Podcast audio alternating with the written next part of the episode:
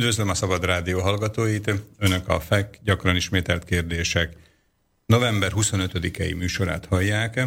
Még mielőtt bemutatnám mai vendégünket, annyit mondok el, hogy rádiónk, illetve ez a műsor is az Önök a hallgatók adományaiból, támogatásából tartja fenn magát.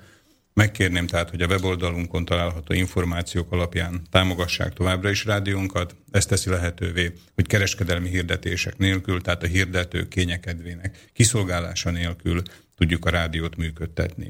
Ma pedig vendégünk Tóth Péter, aki egyik oldalról matematika fizikus, másik oldalról pedig életvezetési tanácsadó. Üdvözlöm, Tóth úr! Jó napot kívánok, üdvözlöm a hallgatókat, üdvözöllek téged, és azt hiszem, hogy folytathatjuk tegező módban. Egy életvezetési tanácsadótól nem lehet valamit ugye nem elfogadni, úgyhogy legyen így. Mi az, amivel most foglalkozol? Hát most annyi időkben az a terület, amivel foglalkozok, nagyon tág, nagyon tág. Egyrészt egy fesztivált szervezek immáron 20 éve, ez Szlovákiában a legrégebbi még ma is működő ilyen típusú rendezvény egészségnapjai címmel. Immáron jövő év áprilisában a 20. évfolyam lesz, úgyhogy egyrészt erre készülődök. Másrészt, eh, mint mondtad, de tanácsadással is foglalkozom eh, emberekkel, főleg ami az egészségi, egészségre vonatkozó életvitellel foglalkozik. Ilyen szép szakszóval, hogy coach, így nevezik sokan ezen belül pedig nagyon sok képzésen vettem részt, nagyon sok mindent én magam is tanulmányoztam, és ez egyfajta egy ilyen összeszedése a sok-sok módszernek, amit mindig személyre szabottan és adott alkalomra szabottan végzek. Azon kívül még próbálok egy kicsit üzletelni, és tehát valamiből is kell élni. Na hát sok információ hangzott itt el. Vegyük az elsővel, tehát az egészségnapokkal, vagy az egészségnapjaival. Ugye az egész pontosan már 19 alkalommal, tehát 19 évente, 19 évente megrendezésre kerülő akció. Mi ennek a lényege? Tehát itt orvosok jönnek össze, és akkor tanácsadást adnak a pácienseknek, vagy hogy kell ezt fölfogni? Ez egy, eh, azért a neve, így kezdem először a megnevezéssel egészségnapjai, azért ezt a nevet választottam annó, mert eh, igyekeztem eh, egy olyan platformot, olyan szimpóziumot, olyan teret adni, különböző, az élet különböző irányzataiból, különböző szakoldalakról, ami bármilyen módon az egészséges életvitellel összefügg. Tehát vannak itt előadások általában három-négy helyszínen, paralel, tehát párhuzamosan, eh, ahol egyrészt eh, orvosi, filozofikus témák, eh, orvoskutatók adnak elő, másik oldalon a kiegészítő, komplementer vagy természetgyógyász módszerekről. Én igyekszem eh, a kettő között a hidat képezni, tehát ez nem kimondottan természetgyógyászati, nem kimondottan ezoterikus fesztivál nem kimondottan egy orvosi szakszimpózium, hanem bemutatni azokat a legújabb ismereteket egyik oldalon, a másik oldalon pedig a régi hagyományokat is bemutatva. Az mellett van még egy harmadik helyszín, ami alkalomként mindig változik. Volt, amikor koncertek voltak, volt, amikor színházi előadások voltak, vagy gyerekeknek meseladások, vagy vagy beszélgetések, és a negyedik helyszínen ott gyakorlati bemutatók, workshopok vannak. Ezen kívül igyekszem mindig valamilyen képzőművész vagy fotográfust is meghívni, hogy kiállítás is van, ott hagyományőrzők is jelen vannak, folyik egyfajta tanácsadás is, évente szokott lenni, ételbemutató, teázó, ahol lehet kicsit kóstolgatni, és árusok is vannak, könyv, tea, hogy jut, hogy, jut eszébe, hogy jut eszébe egy ilyen fesztivál egy matematika fizikusnak? hát, ezt sokan felteszik ezt a kérdést, de ha megpróbálom az ezoterikus gondolkodás Tehát, hogy melyik oldalára... volt a pályatévesztés, a matematika, fizika, vagy pedig most ez egy ilyen kényszerpálya, esetleg ez az egészséggel való foglalkozás? Tehát melyik nem, az igazi nem, nem, nem, nem. Péter? Ha meg, meg, megközelítem, bocsánat, ez, ezoterika oldaláról, ha azt mondjuk, hogy a, a, szellemvilág az az anyagi világban valami módon tükröződik, ha ezt, a, ha ezt elfogadjuk, akkor ha én a szellemvilágot szeretném megismerni, akkor legkönnyebb az anyagi világon keresztül megismerni. Most a fizika tanszéken tanultakról beszélünk? Most mind a kettőről. Értem. Na most, ha én a, a szellemvilággal akarok foglalkozni, akkor egyik legezoterikusabb tantárgy szerintem a matematika. A matematika. És ebből kifolyólag utána a ráépülő tantárgyak, a fizika, kémia, biológia, stb. Igen, ez nekünk Tehát... is föltűnt már általános iskolában, hogy nagyon ezoterikusak voltak ezek a tantárgyak tárgyak. Miért, miért, miért ezotérikus a matematika? Um, mert egyfajta gondolkodásra tanít meg. A matematikát gyakorlatilag két részre lehetne osztani. Az egyik, ez egy rutin műveletek sorozatának az elsajátítása, tehát hogy kell összeadni, kivonni, szorozni, stb. Utána pedig, ha tovább jutunk ezen, akkor rágyövünk, hogy gyakorlatilag a matematika az inkább filozófia.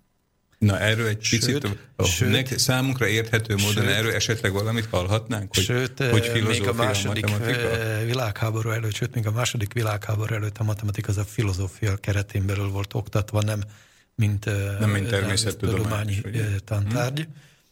Hmm. Ez az egyik pont, amit úgy közölnék ezzel kapcsolatban, a másik pedig a matematika, az egész a matematika történelmén, ha végigmegyünk, akkor gyakorlatilag a környezet, ez egy leíró tudomány. Tehát igyekszik leírni valamilyen módon, megtalálni a szabályszerűségeket, hogy mi, hogyan működik a világon, miért úgy működik. Ezt röviden a hallgatóknak szerint. ezt a szót esetleg ki tudnánk fejteni, hogy leíró, mert ugye ezt olyan sok, gyakran halljuk laikusként ezt a szót, hogy leíró tudomány, tehát a matematikában az a leírás, hogy van például, hogy a, egy példa föladva, hogy le van írva, hogy három kis csibe és két kis csibe, az hét kis csibe, tehát ez a leíró rész, vagy hát mit, mit kell ez alatt érteni? Ez is, ez is, mondjuk rá ez is, ez az egyszerűbbik része, tehát ha e, így leírom azt, hogy egyenes, Gondolom tudod, hogy miről van szó. Egyenes. Igen, ezt, ezt még tudom. Igen. Ha leírom azt, hogy y egyenlő ax plusz b. Még egyszer. Y, y egyenlő ax plusz b. ax plusz b, igen. Ugyanaz, ugyanarról beszélünk. Tehát csak, egy matematikus csak y... erről tudja azt, hogy ez egy egyenesnek igen. a leírása. Értem. Igen, igen.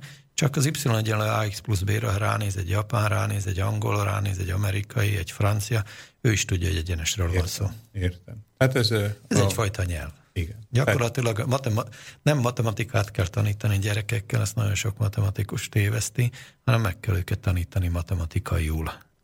Tehát matematikaiul. Tehát az egy, a matematika az egy nyelv. Mm-hmm. Egy leíró nyelv. Tehát Talán a... inkább beszéljünk a mégis a természetgyógyászatról. Na, Hogyan, hogy, hogy jött akkor, tehát ugye most egy kicsit kitértünk itt a poén kedvéért, tehát hogy jött abból ugye Ugye, Te matematikusként. Egyszerű, azért, mert mint matematikusként engem mindig is érdekeltek az összefüggések. Mi működik, hogy működik, miért működik, és a sima papírra vetett e, e, számok és betűk, meg egyenlőségek és pluszok, meg mínuszokon túl, tehát ez hol van jelen az életben. Ebből kifolyólag aztán az ember az emberi viselkedésben is kezdi keresni az összefüggéseket. Mi, miért működik, hogy működik, miként működik, és innen aztán eljutunk bizonyos személyiségzavarokon, kig azon keresztül eljutunk esetleg bizonyos viselkedés minták által létrehozott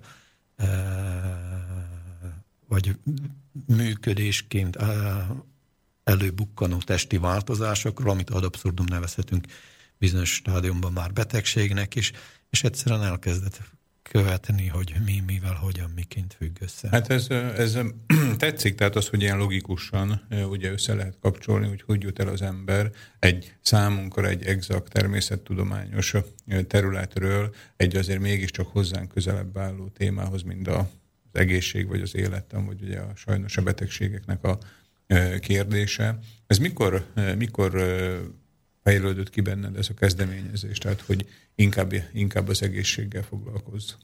Mm, ennek nagyon nehéz, részemről nagyon nehéz ennek az időpontját meghatározni. Nem volt az életemben valamiféle tragédia, vagy valamiféle betegség, krízis, ami erre vezetett, hogy egyszerűen rákényszerültem, hogy ezzel foglalkozzak. Sőt, nem is volt az életemben egyfajta valamiféle guru, aki jött és rám tette a fejemre a kezét, és akkor én ettől megvilágosodtam. Nem voltak ilyenek az életemben, hanem úgy valahogy mindig így, e, igyekeztem a társadalom különböző dolgaival foglalkozni, és ott megtalálni, a, megérteni a dolgokat. Gondolok itt arra, hogy én kamaszkoromban táncoltam, akkor a 80-as években működött az iródia, ahol a, a fiatal költők jöttek össze, költők, írók, kritikusok, segítők, támogatók, irodalmárok. Tehát ebbe is részt vettél a ebbe irodalmi kezdeményezés. Igen, és, és ott is egyfajta gondolkodás jött elő. Ott én kamaszkoromban aztán eljutottam különböző ilyen gondolkodókon keresztül, pszichológusok segítségével. Freudot olvastam, Jangot olvastam. Aztán amikor ember elkerült esetleg mit tudom én, katonaságon, ott is különböző élethelyzetekbe miért így viselkednek, miért úgy viselkednek, most erre miért pont így próbálják az embert vagy agyilag mosni, vagy manipulálni, most ez, ez hogy működik. És, és mikor eljutottam az egyetemre, szerintem ott aztán, meg, meg pláne amikor már a matematikának a magasabb eh, régióival úgymond foglalkoztunk, akár eljuthatunk a, a, a, a geometria, ami a hétköznapunkban jelen van, tehát mindenki el tud képzelni egy ház alaprajzot, hogy hogy kell fölépíteni, ott is matematikára van szükség, vagy elmegyünk akár a zene irányában, ott is van egyfajta ritmus matematika, nem beszélve a, a nagy híres festőkről, gyakorlatilag ott a, a gyakran emlegetett aranymetszés szabálya, ami a képeken jelen van, mitől, miért tetszik bizonyos kép, mitől, miért nem tetszik, és ennek ez matematikailag arányokban kifejezhető, lemérhető, hogy pont melyik kép miért, miért hát itt, elfogadott az emberek számára, miért nem. És gyakorlatilag az én, én, hogy mondjam, ha úgy vesszük, hogy az ember mindig valami mintákat, személyiségeket választ magának, hogy, hogy kik ilyen példaképek, én, az én példaképeim nekem mindig valamiféle polihisztorok voltak. Leonardo-tól kezdve rengeteget fel lehet Lehetséges ez még a mai világban? Tehát az, hogy olyan embereket ugye nevezünk, vagy neveztünk polihisztoroknak, akik több tudomány ágba is otthon voltak, nem csak áttekintéssel rendelkeztek, hanem alkotni is tudtak más-más szakterületeken, hogy ez a óriási információ mennyiségben, ami ma ránk zúdul a 21. században, lehetséges még polihisztornak lenni? Tehát, hogy több területen is nagyot alkotni? Egyik oldalon azt mondom, hogy egyre nehezebb, egyre nehezebb, mert annyira specializálódnak egyes szaktantárgyak, szakirányzatok. Másik oldalon meg eh, gondolom pont az információ áradat eh, miatt egyre könnyebb is.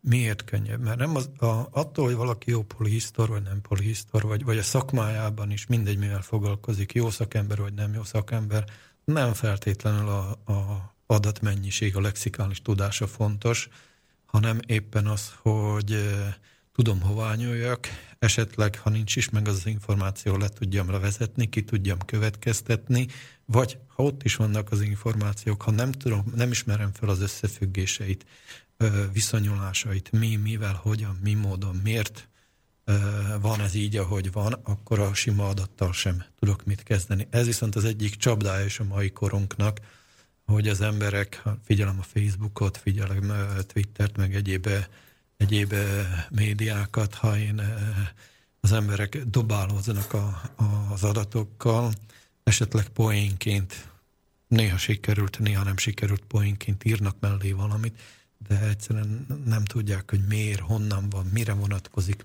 mit kezdjek ezzel az adattal. Tehát akkor az információ mennyisége az nem is probléma. Tehát ugye akkor polihisztor attól polihisztor, hogy mennyire érti ezeknek az információknak a lényegét. Tehát eh, ugye lehet esetleg mondjuk úgy, hogy nagy tudású embernek mondani azt, aki sok adatot bír megtartani a eh, fejébe, de lehet, hogy okosnak vagy bölcsnek talán azt, aki ezekről az adatokról sokat tud, hogy hogy működnek. Jól értem Hát ezt? igen, de vizsgáljuk meg a bölcsesség, az miből áll. A bölcsesség azt úgy éljük meg, mint egyfajta harmonikus állapotot. Harmónia az mindig egyensúly. Na most a bölcsesség az minek az egyensúlya? Az egyik oldalon ott van a, a tudás, az adatok, a másik oldalon ott van a megértés, a tapasztalat. Na most, ha a tudás és a tapasztalat körülbelül egyensúlyba kerül, akkor beszélhetünk bölcsességről. Tehát egy vidéki most a jó értelembe vett parasztember, akinek lehet, hogy van négy elemi, ami mondjuk ma már inkább kihaltak ezek az emberek, de jó elvégzett esetleg egy mezőgazdasági inas iskolát, és, és kint dolgozik a földeken. Lehet, hogy internetet nem is tudja használni, nem is akarja, ideje sincs rá, de annak ellenére az, amivel ő foglalkozik, azzal a tudással és azzal a tapasztalat mennyiséggel, amivel rendelkezik, nyugodtan mondhatjuk rá, hogy é, ez egy bölcs ember.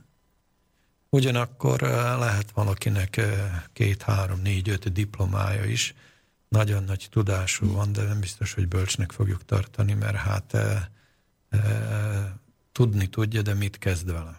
Másik oldalon meg vannak emberek, akiknek esetleg van tapasztalatuk, de nem vonják le belőle a tudást, az információt. Ezekre sem mondhatjuk azt, hogy bölcs. Mondok erre egy vicces példát.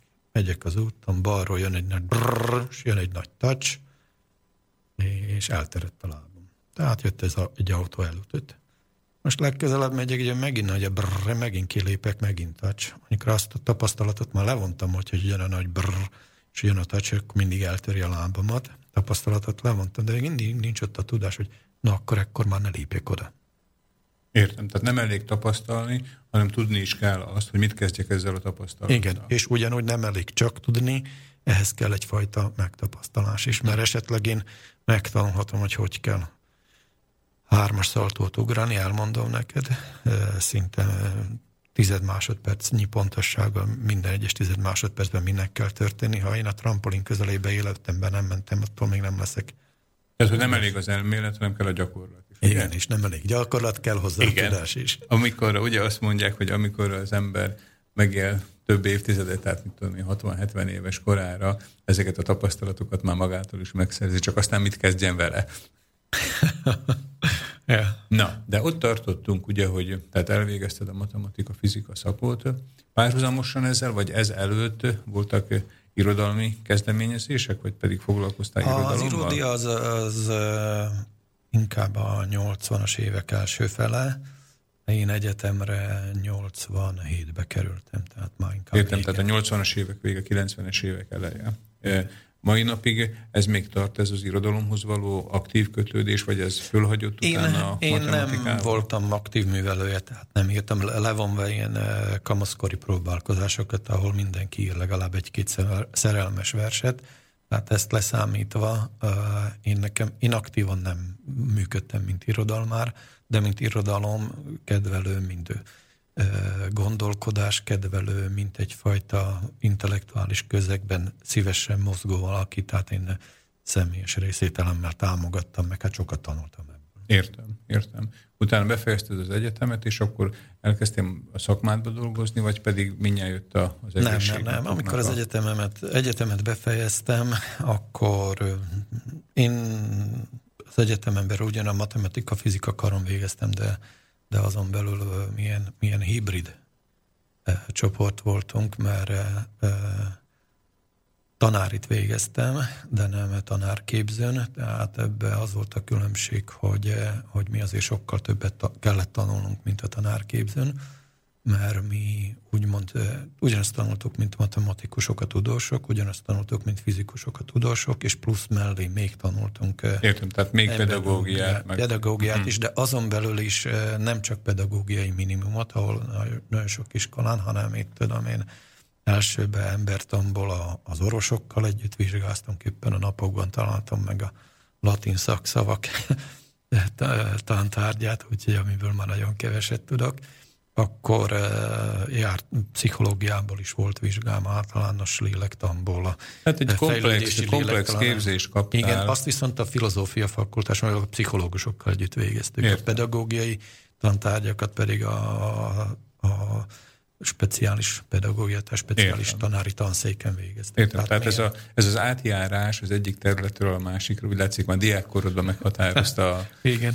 az életedet, és addig, amíg elérkezünk a, az első rövid szünetünkhöz, meg tudjuk találni akkor azt a pontot, még hogyha nem is köthető valamilyen konkrét eseményhez, vagy egy konkrét megvilágosodáshoz, hogy amikor elkezdtél többet foglalkozni, több időt szánni a eredeti tárgyadon kívül, tehát a, az egészségmegőrzésnek, az ezotériának, a, a természeti orvoslásnak, ennek, ennek, ennek mondjuk rá a, a, nagyon sokat segített az a változás, ami politikailag 89 után uh-huh. bekövetkezett.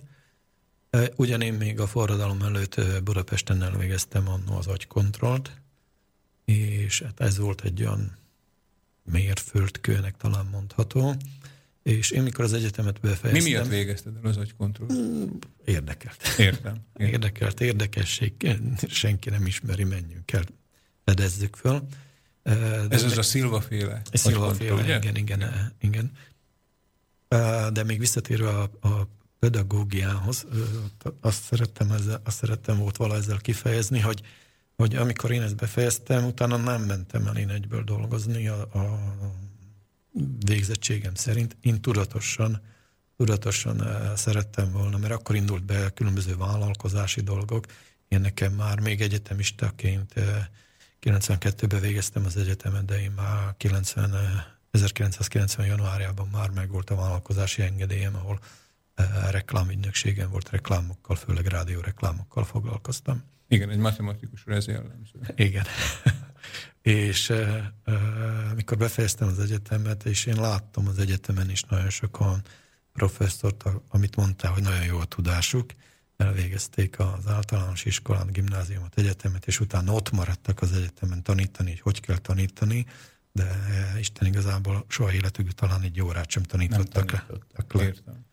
Azon kívül, hogy egyetemen oktattak, de mint uh, alapiskolán vagy gimnáziumban biztos nem. Én meg, nekem meg volt egy olyan elképzelésem, hogy jó, lehet, hogy elmegyek én is tanítani, de szeretném, adtam magamnak két évet, hogy kipróbálok különböző vállalkozásokat, különböző alkalmazás, tehát alkalmazottként sok helyen dolgoztam, sokféle munkát végeztem, és egyszer csak úgy alakult, hogy jött egy olyan pillanat, amikor eh, átmentileg úgymond munkanélküli lettem, és úgy valamit kellett magammal kezdeni, és közben meg már megjelentek, én főleg Magyarországra jártam, megjelentek különböző ilyen képzések, ami a, a természetgyógyászattal, a kiegészítő gyógyászattal foglalkozott, esetleg pszichológiai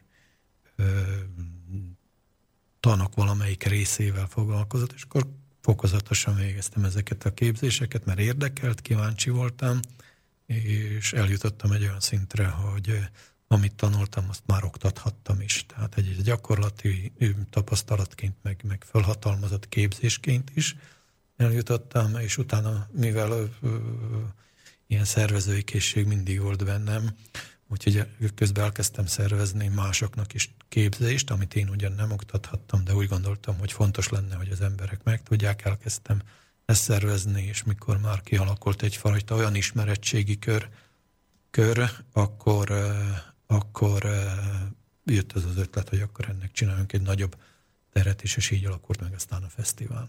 Értem. Na, épp az első végszóra most fél egy lesz hamarosan. Hallgatunk egy kis zenét, és utána folytatjuk mai vendégünkkel, Tóth Péterrel. Köszönöm.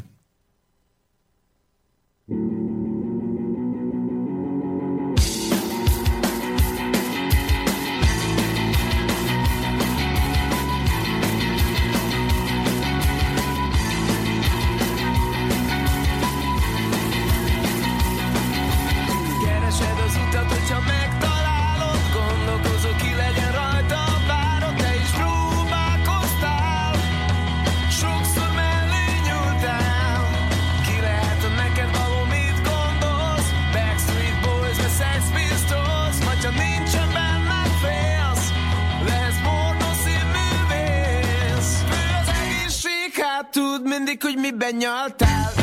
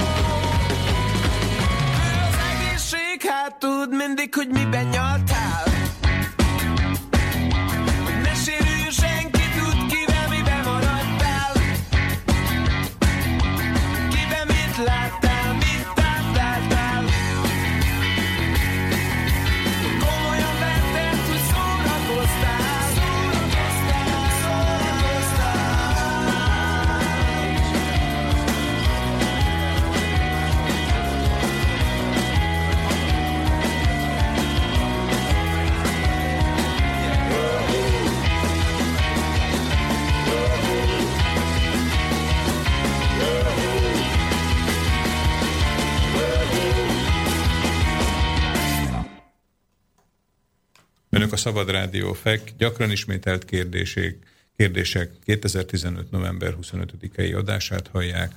A stúdióban vendégünk Tóth Péter, életvezetési tanácsadó, akivel odáig jutottunk el, hogy eredeti végzettsége tudományos matematikát és fizikát oktató pedagógus, aki azt már tudjuk, hogy még a főiskola az egyetem elvégzése alatt, vagy közvetlenül utána került kapcsolatba különböző alternatív megközelítésével a gyógyászatnak, vagy pedig az emberi testhez való hozzáállásnak. Innét folytatjuk, és megpróbálunk odáig eljutni műsorunk végére, hogy egy csodálatos számot 19 alkalommal tudtál megrendezni Pozsonyba egy nagy fesztivált, egy egészségfesztivált, az egészségnapokat, amikor ez ugye kicsúcsosodott. Tehát a szilvaféle agykontroll volt ugye az első, amit, amit elvégeztél. Előtte azért még megkérdezném, hogy a matematika azért nem egy túl gyakori, nem egy túl népszerű tantárgya az általános iskolás és a középiskolás diákok között. Hogy mi vitt téged arra rá, vagy mi, mi alapján döntöttél, hogy egy, hogy egy ennyire, hát a diákság körében nem, nem annyira favorizált irányba mész el? Miközben nem foglalkoztál vele a későbbiekbe, tehát a, a diploma megszerzése után? Hát egy, egyik oldalon mindig érdekelt a matematika, tehát az alapiskolán is. Hát a gimnázium az ez egy kicsit olyan a fekete bárány, vagy, vagy fehér holló az életemben. Ugyanis gimnáziumban nem tudom, illik-e ilyet bevallani, vagy nem ismételtem a harmadik év folyamat. Hát többek még között, jobban, többek még között, jobban többek között tud. matematika és fizika miatt. Ezt komolyan mondod? Igen, ezt komolyan mondom. Uh, ugyan Tehát, nem... egy diák, aki megismétel egy évfolyamot matematika és fizika miatt, abból 5-6 év elmúltával egy tudományos matematikát és fizikát tanuló ember lesz. Hát igen. Hát leg, leg, hogyha, hogy, tehát nekem nincs, nincs egy nagy enciklopédikus tudásom, de én azt hiszem, hogy hasonló Einstein esetében volt, aki talán négyest kapott matikából, talán középiskolából, tehát hogy állandóan bukásra állt, és aztán lett belőle egy Einstein. Tehát akkor ez a valóságban létezik itt nálunk is. Nem akarok így. Lényeg az, hogy úgymond meg akartak buktatni, de hát ilyenkor mit tesz a tanár? Kegyelem négyeseket ad. És miért akartak megbuktatni? Ez egy, ez egy új érdekes vonal. Na, Ja, szerintem inkább személyes problémák voltak, mint sem tudásbeli problémák. A tanár személyes problémák. Igen, Értem. igen, igen mert, mert én aztán átléptem egy másik gimnáziumba, ahol saját kérésre ismételtem Aha. évfolyamot, évfolyamot, ahol viszont egyesen volt matematikából. Ezt lehetne azzal magyarázni, hogy egyik iskola gyengébb volt, mint a másik, de, de én aztán november vége táján, ha jól emlékszem, találkoztam a volt matematikusommal, tehát eh, ott volt július, augusztus, szeptember, október, november, tehát öt hónapjára rá, hogy meg akart buktatni, a tanárom november tájékán, november vége felé Nyitrán találkoztunk a kerületi matematikai olimpiászon, én ott voltam mind résztvevő, úgyhogy ez is bizonyítja, hogy azért nem feltétlenül a tudásommal volt csak a gond. Értem. Tehát azért, hogy, hogy ne hozzuk rossz hírbe igen, a riportalanyunkat, meg hát a matematika tanács se. Tehát akkor te azért ismételtél évfolyamot középiskolában, mert iskolát váltottál, és, és saját kérésedre ismételtem megismételted az évfolyamot, hogy azokat a szögleteket is, vagy szegleteit is a matematikának, amivel esetleg nem sikerült. Hát volt ennek egy egyszerű prózai oka, hogy eh, az átlagom eh, három egész volt, és a kommunista rendszerben volt egy ilyen törvény, vagy szabályzat, hogy akinek 2,5-nél rosszabb az átlag, azt egyszerűen az iskola nem javasolhatja uh-huh. egyetemre, úgyhogy én akkor átléptem egy másik iskolába, saját kérésre ismételtem folyamat, ahol aztán kitüntetett voltam. Na, akkor, akkor most ebben világosan látunk. Elvégezted a matematika-fizika szakot, és nem lettél matematika-fizikus. Igen. Hát úgy, hogy megvan a diplomát, csak igen, nem igen. a szakmában nem igen, dolgoztál. Igen. igen. Esetleg, és akkor aztán talán elengedjük a kezét ennek a témának, és akkor foglalkozunk már csak a, az egészséggel, illetve az életvezetéssel, hogy most napjaidban, tehát a matematikai tudásodat, konkrétan azt a matematikai tudást, amit tanultál, valamikor még előveszed a régi kottákat, hogy így mondjam, vagy Aha. foglalkozol ezzel? Olyan értelembe véve, hogy most uh, valami példatárakat számolnák, ez az annyira nem, ha bár uh, van egy-két barátom a környezetemben, ahol így uh, hogy mondjam, akkor a szőlőt préseltük és vártuk, míg kifolyik, akkor közben elemeztünk régi dolgokat. Inkább a matematikai gondolkodásmódot azt mai napig is felhasználom. És ez, ez, ez az, ami például az iskolákban hiányzik, hogy, a, hogy gondolom ez abból is ered, hogy maguk a tanítók sem igazán otthonosak a témában. Rutinszerűen számolni példákat persze ezt nem vonom kétségbe, de azt, hogy valahogy a gyerekekkel megértetni azt, hogy egyrészt a matematika az csak egy nyelv, tehát és mindenki megtanul beszélni, írni, olvasni, így mindenki meg tud tanulni meg tudja tanulni a matematikát, tehát ez egyfajta nyelv, és amiért fontos matematikát tanulni, ezt, ezt nagyon nehezen adják át a nagy részének a gyerekeknek, hogy gyakorlatilag ez egyfajta tréning. Tudományosan bizonyított, biológiailag bizonyított tény, hogy azok a, a gyerekek, akik eh, tánccal foglalkoznak az iskola mellett, zenével foglalkoznak iskola mellett, esetleg matematika másképp alakul ki biológiailag is az agyuk, sőt, az is tudományosan bizonyított ma már, hogy azok a gyerekek, akik több nyelvű környezetben nőnek fel, tehát akár ránk vonatkozva szlovákul, magyarul is, azoknak például a probléma megoldó képességük sokkal jobb. Mert, mert a gondolkodás módjuk inkább összefüggésekben működik, mint sem képekben. Mondok egy példát. A, előtte van ez a fehér tárgy, te látod, a hallgatók nem, de ez egy eh, rossz példát mondtam, mert szlovákul is, meg magyarul is pohár, de, a, de amin ülünk, az egy szék. Szlovák erre azt mondja, hogy stolicska. Na most, az a gyerek, aki csak egynyelvűen gondolkodik, ő a szék fogalommal konkrétan ezt a tárgyat köti össze, de az a gyerek, aki már kétnyelvűen nő fel, az, annak van egy tárgy, ahhoz van rendelve két fogalom, és már megtanulja a hozzárendelést. És megtanul fogalmakkal dolgozni, és fogalmakban gondolkodni. Értem, tehát, tud, tehát akkor a fejében van három kis modul. Igen. Három kis fiúk tudja azt, hogy mi az, hogy szék, tehát Igen. hogy ez valami tárgy, aminek négy lába van, van egy Igen. hátlapja, ülőlapja, és ennek van egy szlovák neve, meg van egy magyar neve. Tehát Igen. akkor három különböző dologgal fog. Tehát a, nem a, a nevet nem azonosítja a tárgyon. Aha, aha, értem, értem. Tehát hát már fogalmakban gondolkodik. Számunkra, a szlovákiai magyarok számára talán ezek ugye mindennapos dolgok, hogy nem azonosítjuk a tárgyat a nevükkel. Igen, igen. E- ezért, ezért fontos is például az, hogy, az, hogy, eh, hogy például eh, itt vagyunk, szlovák környezetben, de azért nagyon fontos a magyar iskolába járni. Nem is annyira a féltéglás mellett veregető magyarság miatt, hanem egyszerűen gyerekek jobban megtanulnak gondolkodni, mivel szlovák környezetben van, tehát kimegy az utcára, kénytelen, kelletlen, még a szlovák kultúrában is benne van, de viszont az iskolában esetleg otthon megkapja a magyar gondolkodást, a magyar kultúrát, és így a kettős kultúra az, ami segíti őt jobban. Tehát te most az, az, az mellett törsz hogy a szlovák mellett a magyarral is kell foglalkozni. Persze, persze. persze. Ugye ez azért pár évtized ezelőtt még fordítva volt, amikor azt mondták, hogy magyarul tanulunk, de mellette kell a szlovákkal is foglalkozni. Ne, így egyenrangú, egyenrangúvá teszem. Tehát, tehát én fontosnak tartom azt, hogy a tanulás legalább egy középiskolás szintig anyanyelvi szinten történjen. Azért, mert azok a fajta gondolkodás minták, viselkedési minták, amikben mozgunk, amikkel, amikben beleszületünk, egyrészt a magyar környezet, másrészt az általában egy olyan 6-7 éves korig szokott megerősödni. Erre mondjuk azt, hogy a anyanyelvi kultúra, és főleg egy kisdiák, amikor egyfajta lexikális gondolkodásra viszik át, tanítják be, akkor nagyon nagy segítség az, hogy egy, egy már elsajátított mély tudást tud háttérből előszedni. Mire is gondolok? A gyerekek körülbelül a 6-7 éves korig, hát ilyen szép szakszóval szférikusan gondolkodnak. Szférikusan. Tehát az annyit jelenti, hogy több irányú.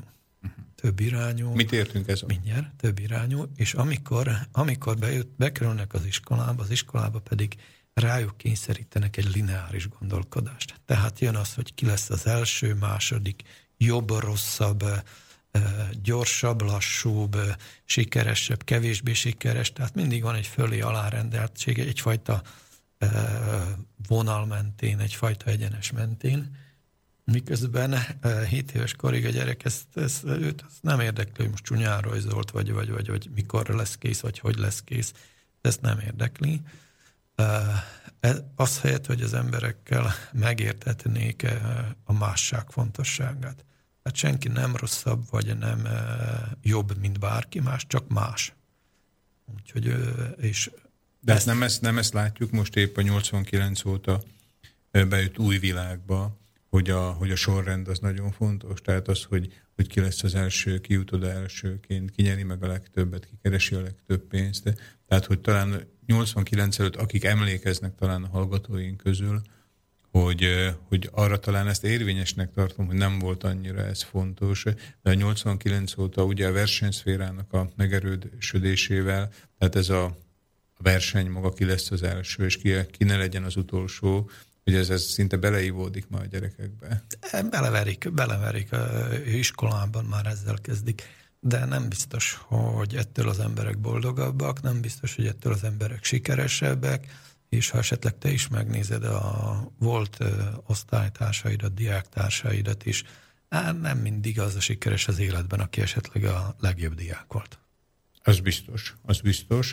Viszont... Hát, és, ez, és ez miért van? Ez pont azért van, hogy valójában a sikeresség az, az nem a legjobb diákság kulcsa. Persze előfeltétele az, hogy valaki jól tanuljon, tudjon, stb. Ez, ez, ez mind eszköztár szükséges ahhoz, hogy, hogy sikeres legyen.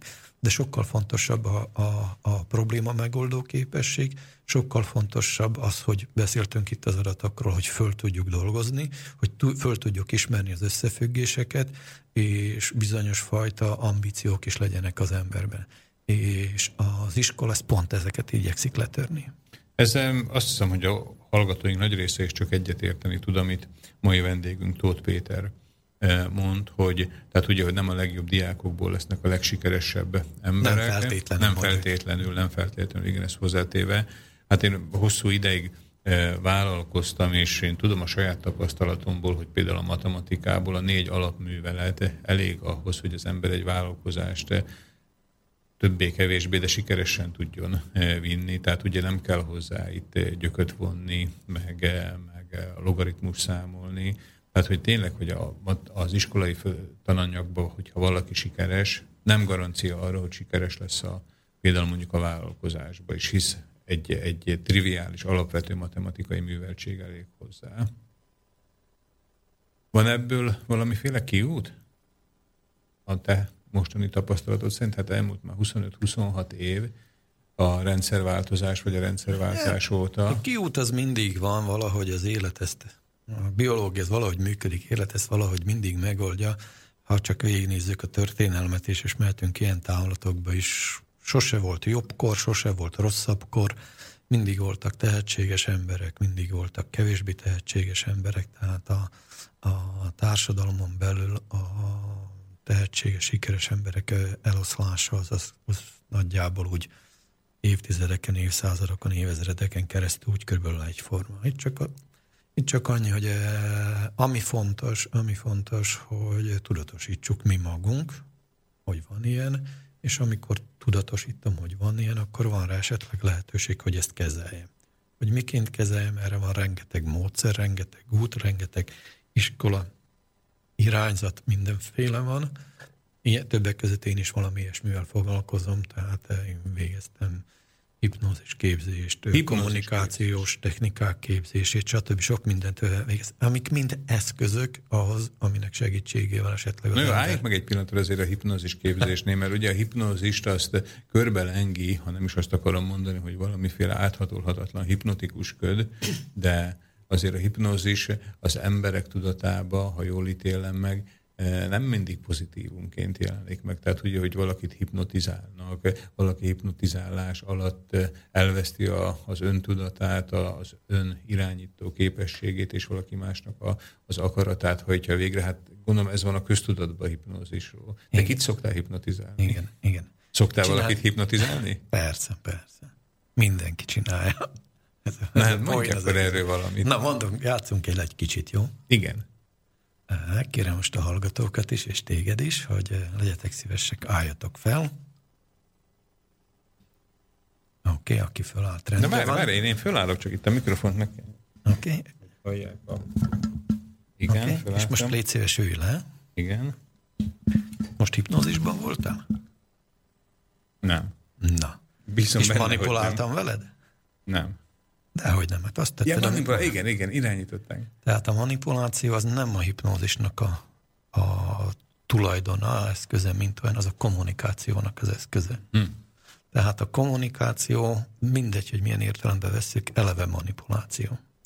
Tehát így öltözöm, így fésülködöm, ilyen illatot teszek magamra, így beszélek, úgy mondom, így nézek. Ez, ez mind a manipuláció. Tehát a hipnózisnak nem tulajdona a manipuláció, az a kommunikációnak a tulajdona. Mm-hmm. A hipnózis az egy állapot, az egy tuda, tudati állapot, ami, ami közben sok minden történhet. Na most, ha a hipnózist vesszük alapul, próbálkozhatunk ilyen olyan definíciókkal, én ebben most nem mennék bele egyetlen egy oknál fogva, a szakirodalom se tudja mai napig pontosan definiálni, hogy mi a hipnózis, azaz pontosabban mondva nincs egy egységes megfogalmazása annak, hogy mi az, hogy hipnózis. Tehát nincs egy elfogadott De definíció. akkor, amikor te tehát egy ilyen hipnózis tanfolyamot, vagy képzést e, kaptál, vagy ezt végeztél, akkor te melyik oldalon voltál? Akit hipnotizáltak, vagy aki hipnotizált? Is. Mind a kettő? És egyrészt tanultuk, és miközben tanultuk, egymáson gyakoroltuk. Tehát, tehát akkor te tudsz hipnotizálni? Igen, igen, igen. Uh, így a maga a hipnózis... Uh... Egy pillanat, te tudsz hipnotizálni, hogy akkor ebből most mire gondoljunk, hogy hogy tehát te valamilyen, valamilyen mások által nem ismert képességnek vagy a tudatába, amit esetleg, hogyha mondjuk nem rólad van szó, hanem valamilyen rossz indulatú emberről, akkor föl tudja használni mások ellen? De tisztázok először, hogy mi az, hogy hipnózis, na, és akkor, na, és igen, akkor igen, mehetünk, igen. mehetünk tovább. Van ez a fajta, amiről úgy te úgy próbálsz valami képet adni, ez a úgynevezett színpadi show hipnózis. Igen, igen, ez, igen, ez hogy emberek igen, vakon követik igen. a bűvész hát, parancsát. Vakon, amennyire vakonna. Én, amihez inklinálok, az, az, az ezt következőt mondja a hipnózisról. Hipnózis egyfajta transz állapot kialakulása, a transz, transz alatt pedig értsünk egyfajta módosult tudatállapotot. Most ez nagyon szépen körbefutottunk, és nem tudjuk, hogy miről van szó. Mit jelent az, hogy módosult tudatállapot? Az ember 24 óra folyamán számtalan módosult tudatállapotokba kerül. Tehát amikor alszunk el, más a tudatállapotunk, amikor alszunk, akkor más a tudatállapotunk, amikor éberek vagyunk, megint más a tudatállapotunk. Ezt gondolom mindenki tapasztalatból ismeri. Ha utazunk mondjuk rá buszon, villamoson, és úgy elmélázunk, nézünk ki a fejünkből, az is egy módosult tudatállapot, amikor nagyon valamit meg akarunk oldani, és nagyon odafigyelünk, szinte észre se veszük körülöttünk, mi történik. Ez is egyfajta módosult tudatállapot. Tehát a maga a módosult tudatállapot, ez, ez nem egy ördöngőség. Na most, a hipnózis mit használ ki? A hipnózis azt a módosult tudatállapot használja ki, amikor az ember úgymond elcsitítja az elméjét, az elcsitítás elmé, elme állapot alatt értendő azt, hogy az ember képesebb apróbb dolgokra, finomabb információkra is odafigyelni. Mert Tehát, amikor, hogy amikor nem amikor, figyelünk amikor másra, stresszbe vagy, a... amikor, nem, amikor stresszbe vagy, és valamire nagyon koncentrálsz, akkor, akkor nem tudod, hogy mi történik körülött szólnak hozzád, lehet, hogy még azt se észre igen, veszed. igen, ez elég gyakran elő szokott. Na most a, a hipnózisos tudatállapotot pont ellenkezőleg annyira elcsitul az elme, ez, ez gyakorlatilag égével mérhető is a, a hullámhosszok az agynak, hogy egyfajta harmonikus és, és nem olyan nagy kilengésű, nem olyan nagy amplitúdói hullámokat produkál az agy. Ilyenkor az ember képes figyelni eh, akár a belső hangjára, belső érzeteire, érzéseire, és épp úgy a külvilágra is. Ez az egyik feltétel. A másik feltétel, hogy ezen belül viszont az ember ugyanakkor egyszerre e, ellentmondás tűnően, de mégis ugyanakkor képes e, ezen belül a figyelmét valamire összpontosítani. Uh-huh. Általában e, a hipnotizálás folyamán az történik, hogy a, az, aki vezeti a hipnózist, aki kommunikál a, a más tudatállapotban lévő személlyel, az irányítja, hogy most akkor ide figyeljünk, oda figyeljünk, ha. és ez azért fontos, mert ha valaki ebbe a e, tudatállapotban, akkor úgy kezdi kicsit úgy elveszni, elveszíteni, hogy mondjam, nem az önuralmát, hanem, hanem, hanem úgy, úgy, úgy elveszik a sok, sok, sok minden között úgy, úgy elveszek egyszer csak, mikor úgy sok mindent kell csinálni, mit is csinálni valójában. Na most ez viszont nem feltétele annak, hogy az emberek, ahogy sokan elképzelik, hogy az ember ilyen félig ilyen alvó állapotban van, tehát hipnotizáló, ha hipnózisban van olyan ember, és akivel esetleg úgy beszélgetek, mint te veled, és abszolút éber, és ami nagyon fontos, hogy akik félnek a hipnózistól, ami nagyon fontos, a hipnotizált személy az egész idő alatt tudatában van mindennek, ami történik az már nagyon kemény és mély hipnózisos dolgok, amikor, de ott főleg fóbiákat oldanak meg, ahol erre vannak speciális technikák, amikor bizonyos dolgok elfelejtésére uh-huh. tanítják az életet, de általában a, egy hipnoz, hipnotizált ember abszolút tudatában van a, a, annak, ami történik, és ami nagyon fontos, uh, tudatában van az akaratának is, tehát ő dönti el, hogy mi történik valójában. A hipnotizőr az inkább csak mint tanácsadó van ott jelen. Azaz, egy hipnotizált személy nem fog megtenni, ha esetleg erre gondolnak a hallgatók, nem fog megtenni olyan dolgokat, amiket úgymond átlag e, éber állapotában sem tenne meg. Tehát nem lehet elkölcsös embert e, gyilkolásra e, szólítani egy, egy tehát a hipnózis nem egy, nem egy nem távirányító, nem, nem olyan, mint a tévé távirányítója, hogy nem. embereket lehet vele irányítani, nem, ugye? Így, e, ilyen értelemben véve nem, de mégis van a hipnózisnak egyfajta irányítható része, része, az pedig a kommunikáció a része. Tehát van egy tudatállapot, és ez alapján mi, ez, ez idő alatt miként kommunikálok. Például eh, hol használja ki a, a világ a hipnózist? Na, ezt akartam kérdezni. Hogy mire jó ez? Mentél, mentél például Pozsonyból, mondjuk rám, Trencsénbe, autóval a pályán? Igen, autópályán. És észrevetted, hogy ott oldalt vannak mindenféle tacepaok, képek, nagy billboardok? Hú, hát erre most nem tudnék vissza. Út mentén ott vannak a nagy reklámok, a igen? billboardok. Igen, igen, igen, igen, na, vannak. Na. Ennek megvan megint egy trükkje, hogy milyen sűrűen kell rakni, milyen időközönként kell rakni, mert az ember a perc folyamán is fölle mozog bizonyos tudatállapotok között, között, és nagy a valószínűsége, hogy, hogy az az információ, ami ott van oldalt, egy olyan állapotban talál el téged, amikor éppen egy ilyen módosult tudatállapotban vagy, és akkor már jobban beépül a tudatodban. Értem, értem. Tehát, hogy a reklám például. A reklám, ezt, a reklám, a reklám tudja használni. A reklám az, az kimondottan erre épít. Értem.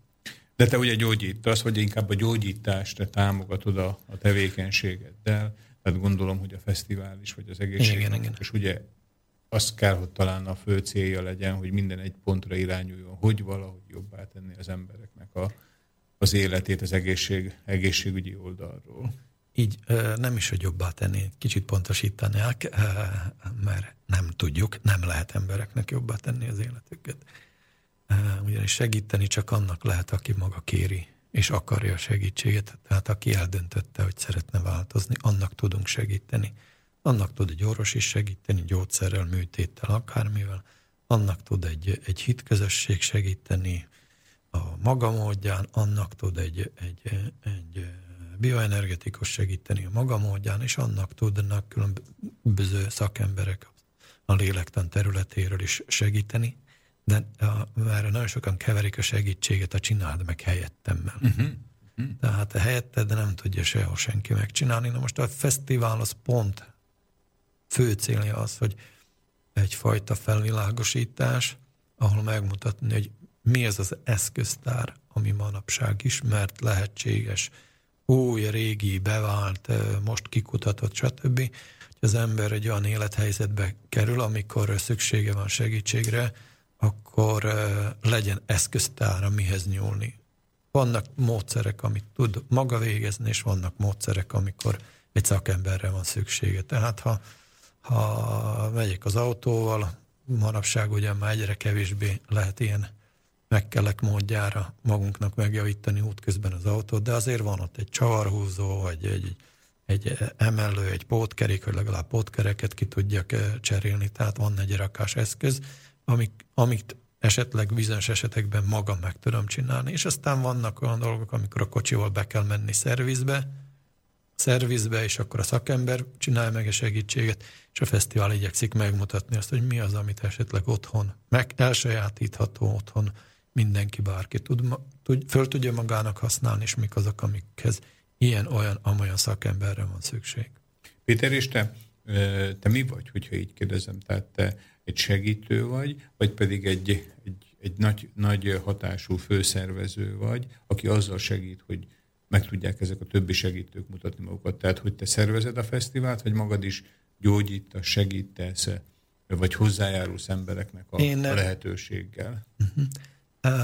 Ami a fesztivált illeti, ott szervezőként vagyok jelen. Ott nem, se nem tartok előadást, mert ezt egyszerűen nem lehet az egészet irányítani, és akkor gondolatban foglalkozni azzal, hogy ennek az előadónak adtak-e ásványvizet, vagy nem, vagy most... Tehát ott egy főmenedzser vagy. Ott egy főmenedzser vagyok, ott nem képtelen lennék esetleg előadni. Néha fesztiválon szükség van akkor szoktam tolmácsolni, mert a fesztiválra szoktunk magyarországi előadókat is, Csehországból Tehát ez is. egy nemzetközi? Egy nemzetközi, igen. Annak idején voltak Németországból is, Ausztriából, sőt Egyesült Államokból is voltak vendégek, előadók, és főleg a magyar előadókat ö, elég gyakran én tolmácsolom szlovákra. Értem. Tehát a fesztiválnak, tehát a az embereknek úgy segítesz, hogy már 19. alkalommal szervezel egy ilyen, hát most már azt lehet mondani, hogy országos hírű Hát ez, ez Szlovákiában a legöregebb, még mai napig is működő ilyen típusú rendezvény.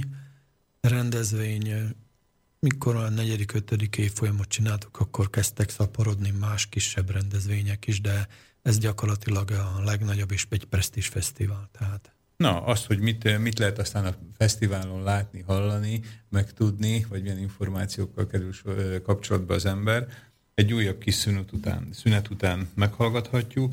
Még annyit elmondanék hallgatóinknak, hogy mai vendégünknek, Tóth Péternek telefonon, akár e-mailbe is lehet kérdéseket föltenni. Telefonszámunk a 0483 81 0101, vagy pedig mailben is lehet kérdést küldeni a stúdió kukac szlobodnyviszielacs.sk mail címre. Tehát telefonszámunk 0483 81 0101, illetve stúdiókukat szlobodnyviszielacs.sk. A zeneszám után pedig folytatjuk mai vendégünkkel, Tóth Péterrel.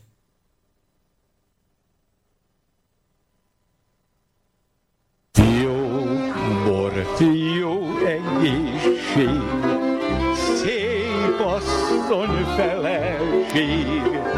Szép asszonynak, jónak, jó járásolónak, kár megöregedni.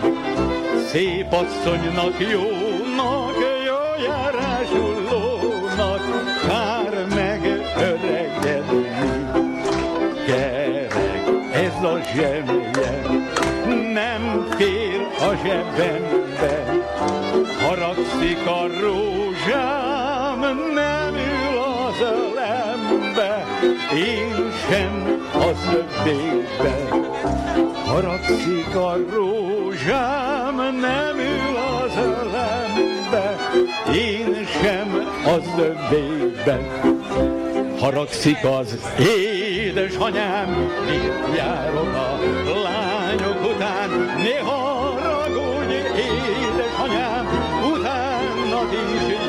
az apám, néha napján apám. Ne haragudj, édesanyám, utánad is járt az apám, néha napján vasárnap.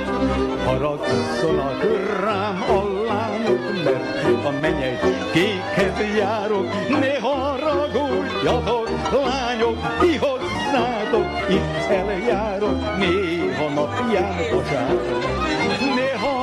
Ne haragudjatok, lányok, ti hozzátok, itt eljárok, néha napján vasárnap.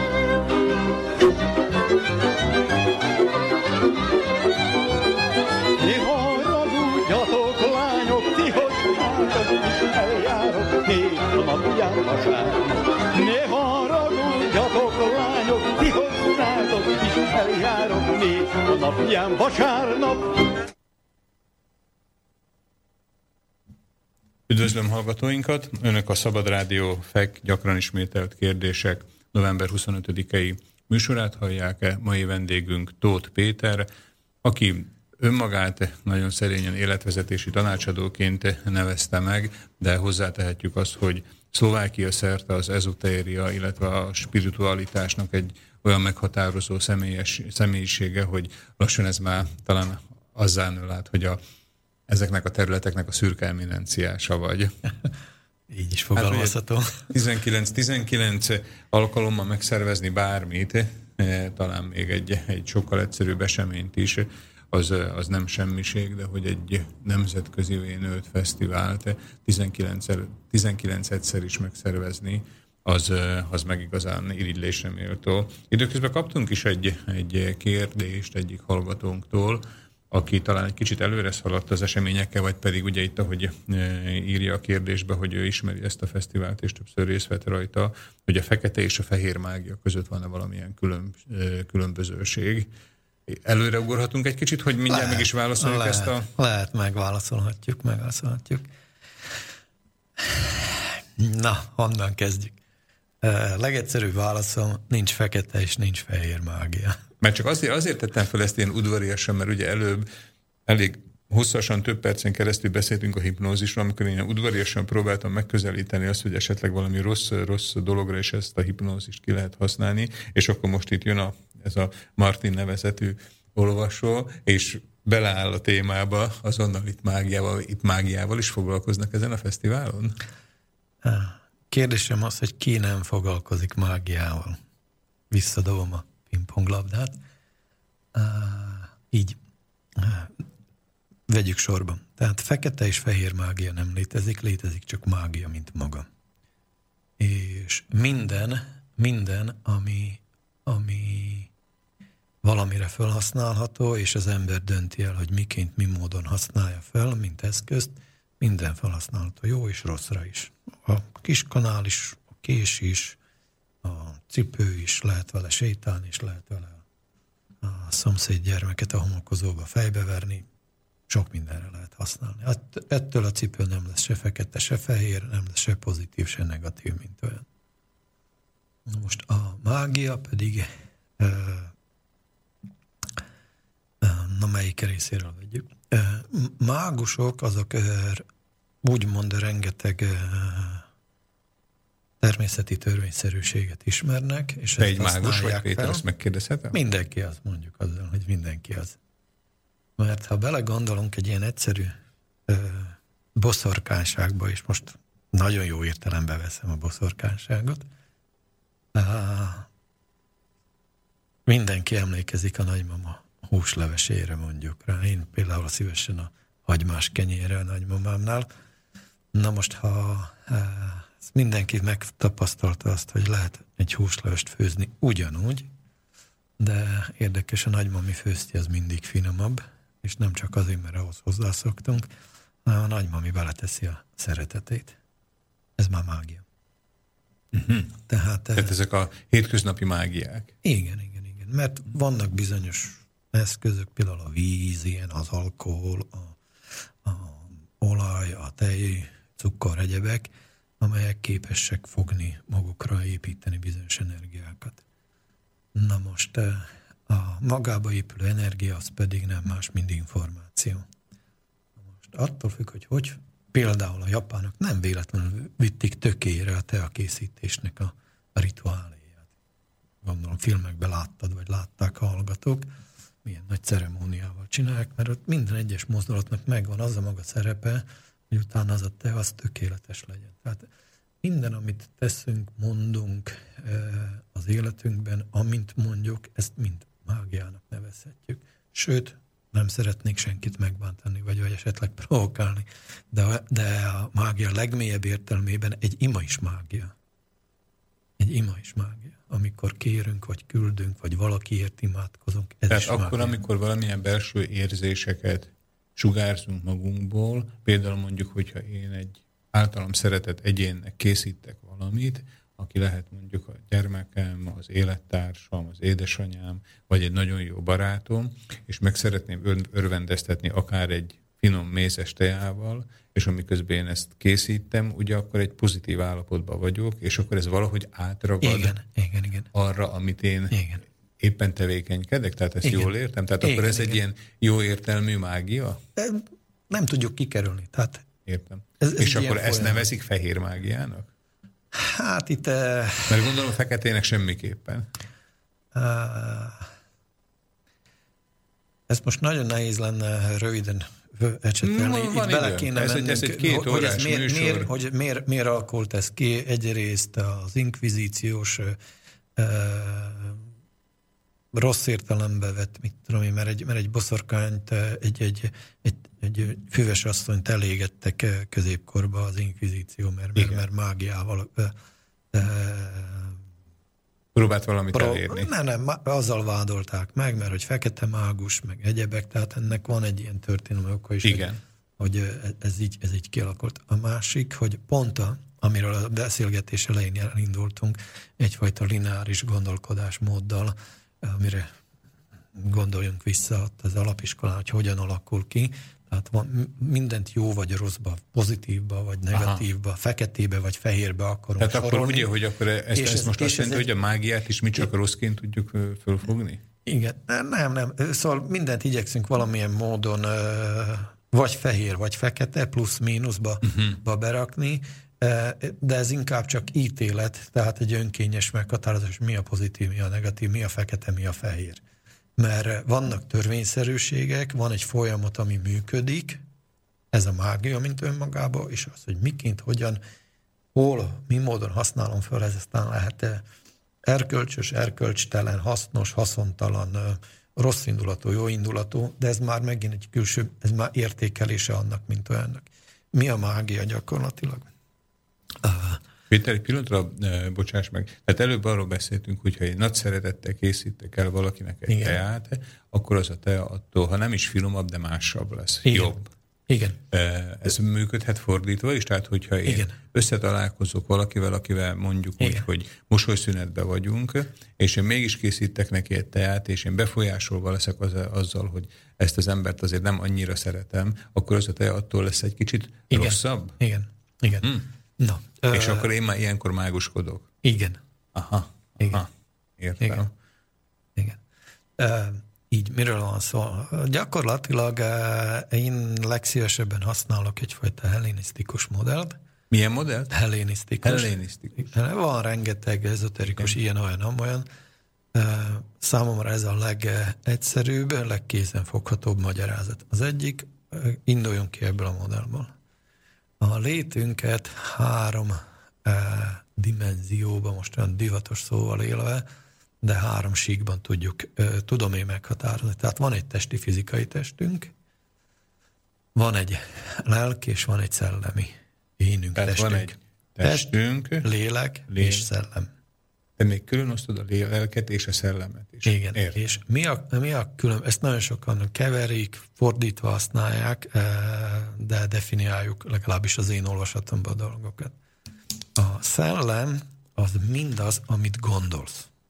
Egyszerűen szeretném megfogalmazni. A lélek az mindaz, amit érzel. Érzelmek, érzések. Világom. Na most. Uh, A test az meg a test. test meg az, az a test. Szakszóval mondva a, a szellem az a képi síkok, képi világ, uh-huh. a lélek az pedig az energiák, az energia vagy erőtereknek a világa, és a fizikai test az pedig a, a részecskék világa. Értem. Mondok egy példát. Az emberek, az emberek, emberek milyen típusú álmaikra emlékeznek?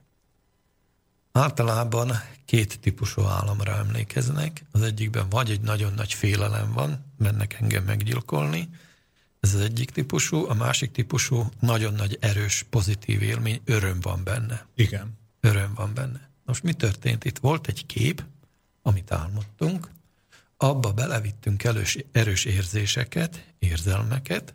Most ezek az erős érzések, érzelmek szó szerint az agyban lévő molekulák, atomok rezgését képes befolyásolni. Annyira, hogy mikor fölébredünk, akkor képesek vagyunk erre az államra emlékezni. Még egyszer ezt isméted el az utolsó két.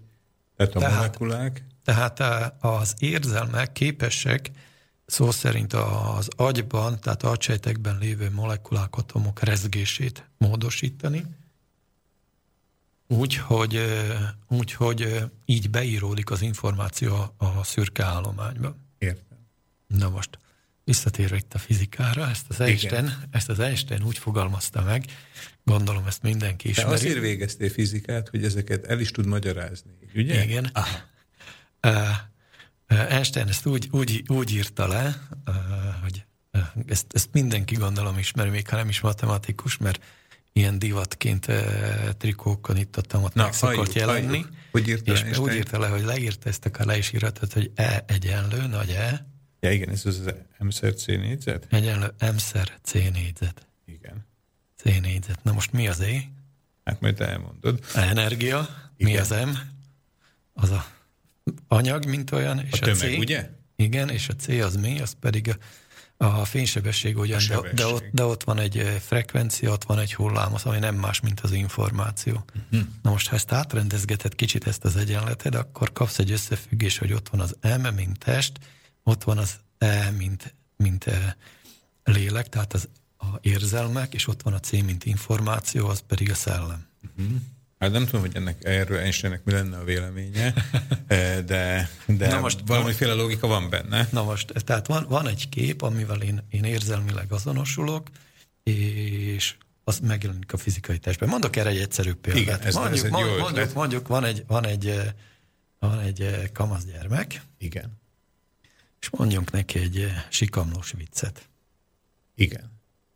Mi történik ennél a kamasz gyereknél? Elpirul, mi- megvizsgáljuk az arcát, tehát kipirosodik, Igen. tehát ottan, de több vér jelent, meg az annyit jelent, hogy a vérerek össze Igen. szűkültek, esetleg izzadság, és elkezd kuncogni, stb. És mi történt? Hát küldtem neki egy képet. Igen. Ő, ezzel a, Igen. ő ezt a képet föltöltötte saját érzelmeivel, és ez gyakorlatilag metabolikus változásokat hozott a szervezetében. Tehát, hogy küldjünk egymásnak képet szavakkal. Igen, igen. Ez a mágia. Küldjünk egymásnak képet szavakkal. Ezt én fölírom magamnak, Érted? és ezzel a mondattal fogjuk És- és ez a kulcsa? ezt a beszélgetést eh, a, az internet. Na és többek között ez a kulcsa a, a gyógyításnak is, mint olyannak. Tehát megtanítani az embereket másképp gondolkodni, és ez az, amivel én igazából foglalkozok. Tanítom az embereket másképp gondolkodni, mint ahogy eddig gondoltak, mert ahogy eddig gondoltak, az ide vezetett. Annak ez lett a fizikai eredménye. És az, hogy a test tükrözi azt, hogy hogy gondolkodunk, ez gondolom mindenkinek ismert, még ha nem is tudatosítottam, mert ha egy összekócsolt, körülbeszorított kézzel közelítek valakihez, valószínűleg nem azt fogja hinni, hogy na ez most abszolút lazán van ez az illető, engem szeret, hanem pont ellenkezőleg, és fordít, ha valaki kényelmesen ellazulva leül, az nem azt fogja sugározni felém azt az információt, hogy ő most meg akar engem támadni. Tehát a testünk az beszél arról, hogy hogyan gondolkodunk, és hogyan viszonyulunk a dolgokhoz. Hát én most itt egyre nagyobb érdeklődéssel hallgatom azt, amit mondasz. Általában az emberek hogy fogadják, amikor, amikor ilyen témákról beszéltek? Embere válogatja. Uh-huh. Tehát vannak, akik, akik eh, teljesen utasítóak, és vannak, akik nyitottak, ugye? Hát eh, csinálsz egy szeletet a társadalomból, és akkor megtalálod mindent. Van, aki érdeklődő, van, aki odafigyel, van, akit az élet körülményei rákényszerítik, hogy legalább gondolkodjon el.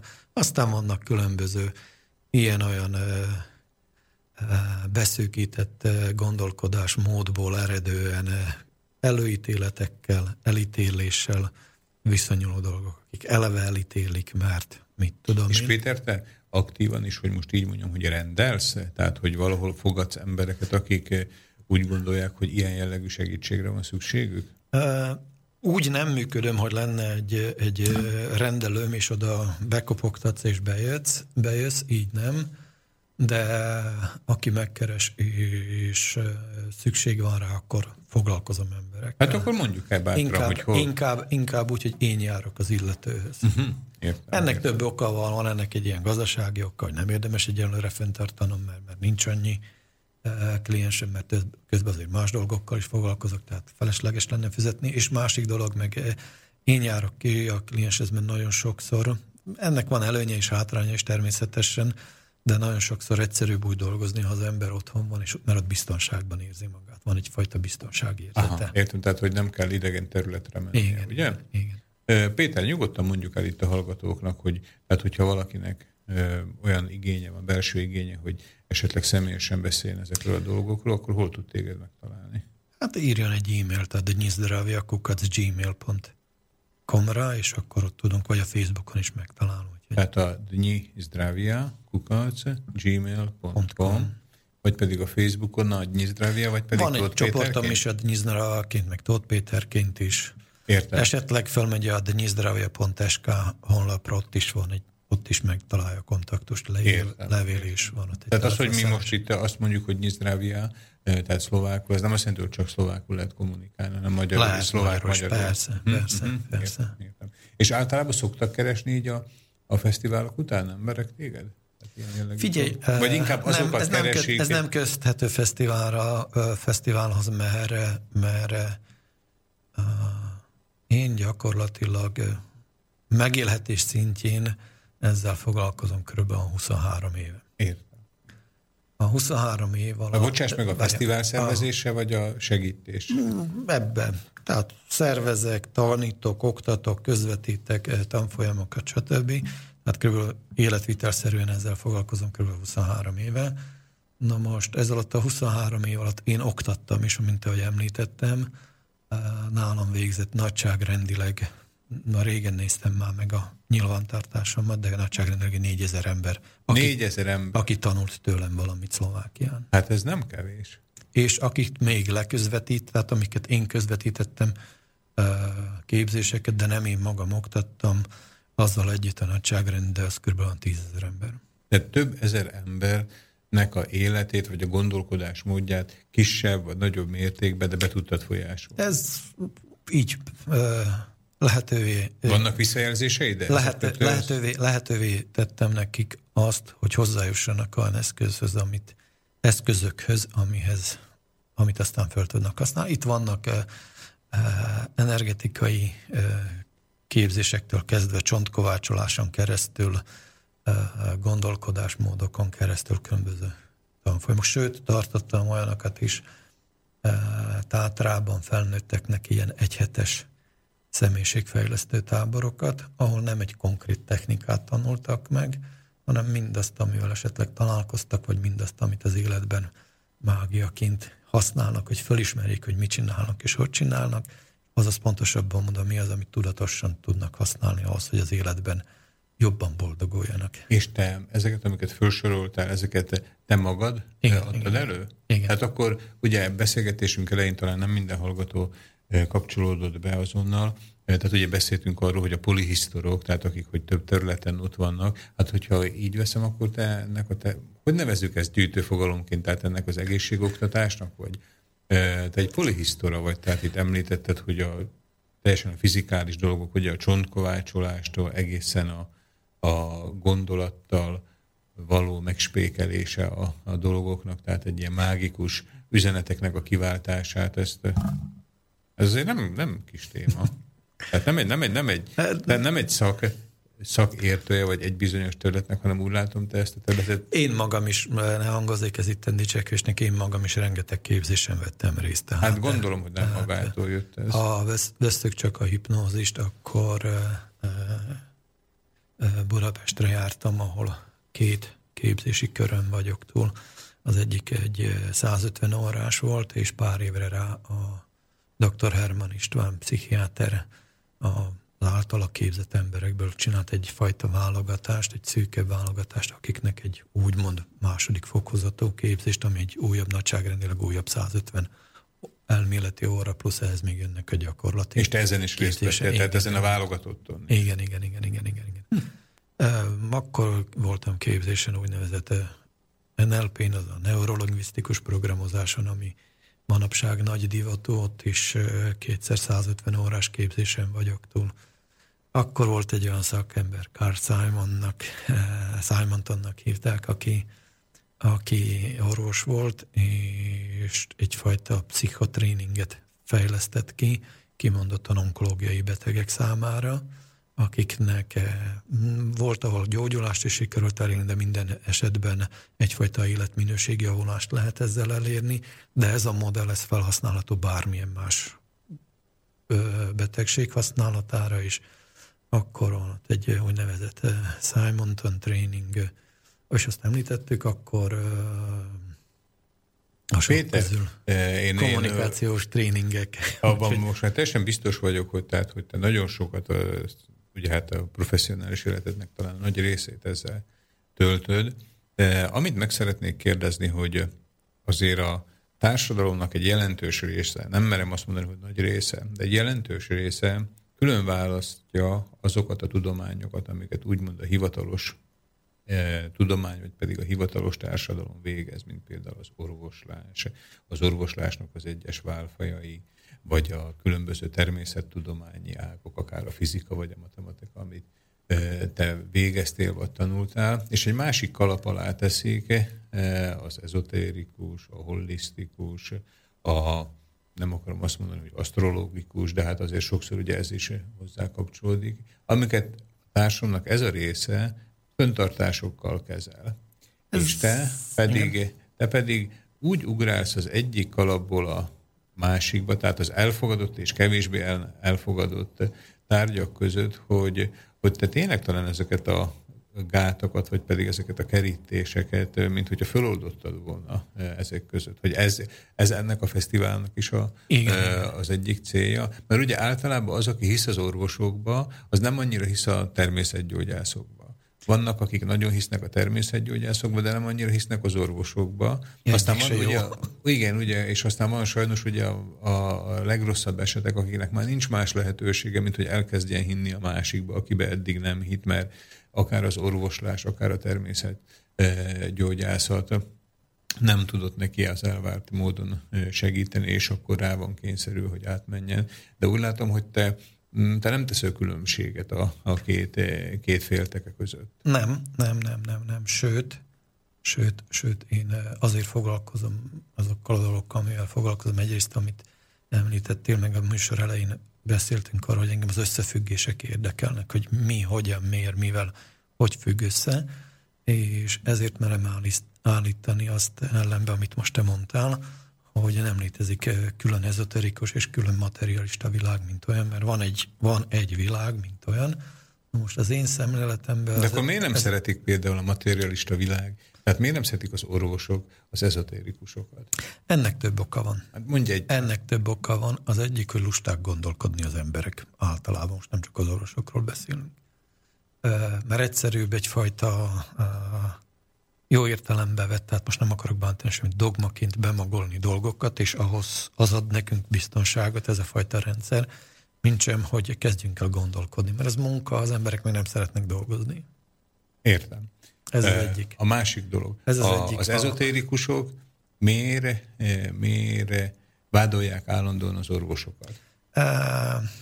Tehát most már tudjuk, hogy az orvosok Igen. Egyik oka, hogy miért nem szeretik az ezotérikusokat, de az ezotérikusok miért? Tehát általában, amikor ez a kérdés fölmerül, eh, mindig valamiféle összeesküvésekről. Ennek, ennek, ennek több oka van. Az egyik Igen. oka az, amire én nagyon haragszom, és, és nagyon sajnálom, hogy ez van. Ez van. Az tény is való, hogy eh, az orvosok nem véletlenül támadnak bizonyos dolgokat, mindjárt megmondom, hogy miket, akár az egyház is nem véletlenül támad bizonyos dolgokat, és jogosan, az tény is való, hogy legalábbis amit én a elmúlt húsz évben megtapasztaltam, hogy az ezoterikus körökben is egyre több a hablagy, egyre több a, a, a mindahogy a Tehát, hogy valaki kinevezi magát ezotérikus. nem csak az, hanem, hanem eh, a bulvarizmus az az ezoteriát is áthatotta. Uh-huh. Tehát rengeteg az ezoterikus bulvár, rengeteg, merem. Én, amivel találkozok, már néha az ember eh, szemforgatva figyelik dolgokat, de, de legalább a, a 80%-a ma jelenleg a piacon lévő eh, ezoterikus kínálat az nem más, mint, eh, mint szenzációhaj. Hány százalék? A 80? Legalább a 80 a egy nagy eh, szenzációhajház hablagy. Túl áltudományos, álmagyarázkodó, eh, állogikával De ezzel most nem örvendeztetted meg azokat az embereket, akik a ezotériába hisznek. Tehát, hogy, hogy akkor hogy lehet most akkor itt elkülöníteni a, a minőségi ezotériát a, a hablaty ezotériától? Ennek két módja van. Az egyik, én a képzéseimben azt szoktam mondani, hogy gyerekek, használjátok az egyszerű józan paraszti eszeteket, az nem fog titeket e, e, csődbe vinni, vagy, vagy nem, nem Félrevezetni, azoktól meg igen. félrevezet, félrevezetni. Mert attól, hogy valami abszolút hihetetlen, attól még nem biztos, hogy és szenzációs, hogy ez működik. Persze vannak dolgok, amiket nem ismerünk, és esetleg még nem hisszük el, vagy nem fogadjuk el. Van ilyen, van ilyen, és ezt érdemes megismerni. Ez az egyik dolog. A másik, a másik ami módon ezzel lehet, lehet ezzel ellen védekezni, az pedig az, hogy tanulunk folyamatosan. Tanulunk, tanulunk, tanulunk, megismerjük az alap törvényszerűségeket, mi, hogyan, miért működik, és ha én ezt értem, akkor már hamar felismerem azt, hogy mi a, mi a ezoterikus elszántság, és mi az, mi Hát az, ugye csak nem. ez azért, ez azért egy bizonyos ideig eltart, amíg az ember tanul, tehát eh, sokszor ugye a saját kárán is. Tehát hogyha Hát hát valami olyannal kezd el eh, kapcsolatba lépni, amiről kiderül, hogy hablatja és Figyelj, bulvár. figyelj, eh, egy dolgot, amit feltétlenül tudok én tanácsolni. Ah, és ez miatt, én úgy látom, hogy ez miatt nagyon sokan esnek ilyen mindenféle csapdákba, az pedig az, hogy az emberek sajnos szenzációhajhászokká váltak. Tehát eh, mindegy, hogy miről van szó, de szenzáció, akkor megyünk. Eh, Ezt valahogy mindenki saját magába bontsa le ezt a szenzációhajház dolgot, mert attól, hogy valami újdonság és szenzáció még nem biztos, nem biztos hogy korrekt és létjogosult. Ebbe, ebbe gondolom nincs, aki Ez- értene egyet. Persze vannak szenzációs dolgok, szenzációs, de nem minden szenzáció jó, de van, ami szenzáció. Na én azt Na hiszem, most hogy egy... még, egy, még, még azért ké, egy, egy dolgot azért szeretnék elmondani, nem kérdeztél rá, de nagyon fontosnak tartom, az pedig azt, hogy már rá, részben rákérdeztél mi a, a, a materialista, tehát az exakt és a ezoterikus dolog. A, a Péter, adok egy javaslatot, Igen. hogy a hallgatók is rá tudjanak készülni. Elérkeztünk a műsornak az utolsó fél órájához. Aha. Meghallgatunk egy zenét, amit elárulhatok a hallgatóknak, hogy Freddie Mercury emlékére eh, te kérted ezt a számot, és a szám után visszatérünk, és akkor lesz nyugodtan időnk az utolsó fél órába, hogy kifejtsük. Mert ez egy nagyon fontos, amit most elkezdtél, tehát hogy, a, hogy valamiféle különbséget húzni. Tehát most egy zene, utána folytatjuk.